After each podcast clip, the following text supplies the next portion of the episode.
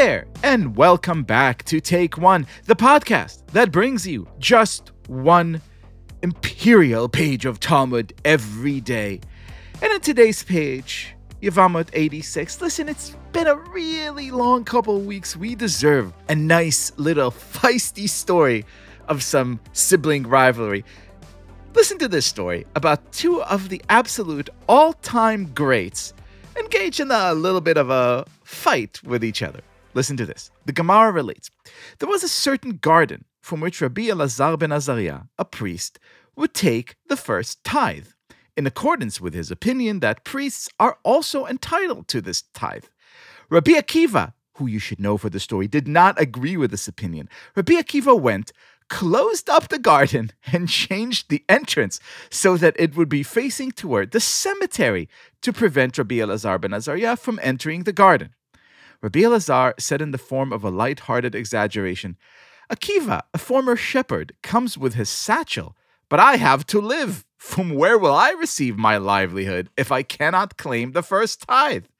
Rabbi Elazar was actually a very wealthy man and did not need the produce from this garden. However, his point was that Rabbi Akiva acted in order to stop him from receiving something that he felt was rightfully his. I read this and it seemed to me like almost an episode of The West Wing, you know, two people in an administration fighting one another. And naturally, I picked up the phone and I called our one and only historian, former government official, but most importantly to us, the Presidentischer Rav, Dr. Tevi Troy. Welcome back to the program, my friend.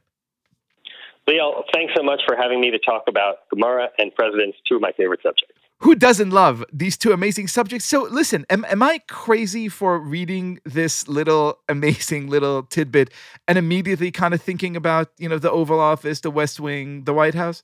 No, you're not all crazy. It makes perfect sense. And I read the story, and there was this flash before my eyes of this story I read in my knowledge of presidential history about a guy named Bob Hartmann, who was a close aide to Gerald Ford, but he was a bit of a problematic character.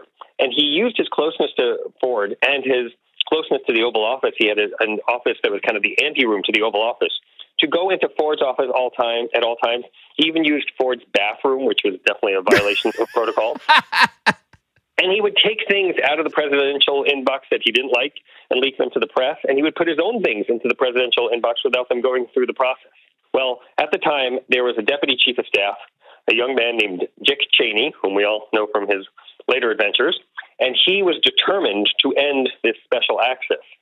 And what he did was he convinced Ford that Ford needed a room for quiet contemplation. And Ford said, that seems like a good idea. So he made that room was the one that Hartmann had used to occupy. So Hartmann shows up for work one morning and he finds his special door to his private office next to the Oval Office boarded up and sealed, and he no longer had access to it.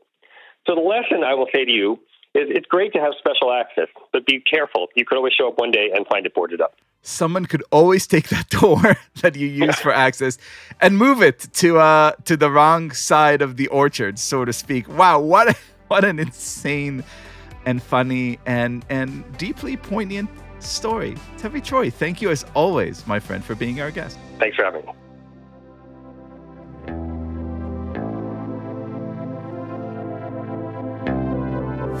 This has been Take One.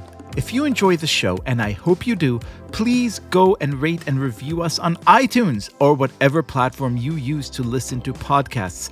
Each week, we will be releasing new episodes Monday through Friday, covering the entire weekly portion of Daf Yomi.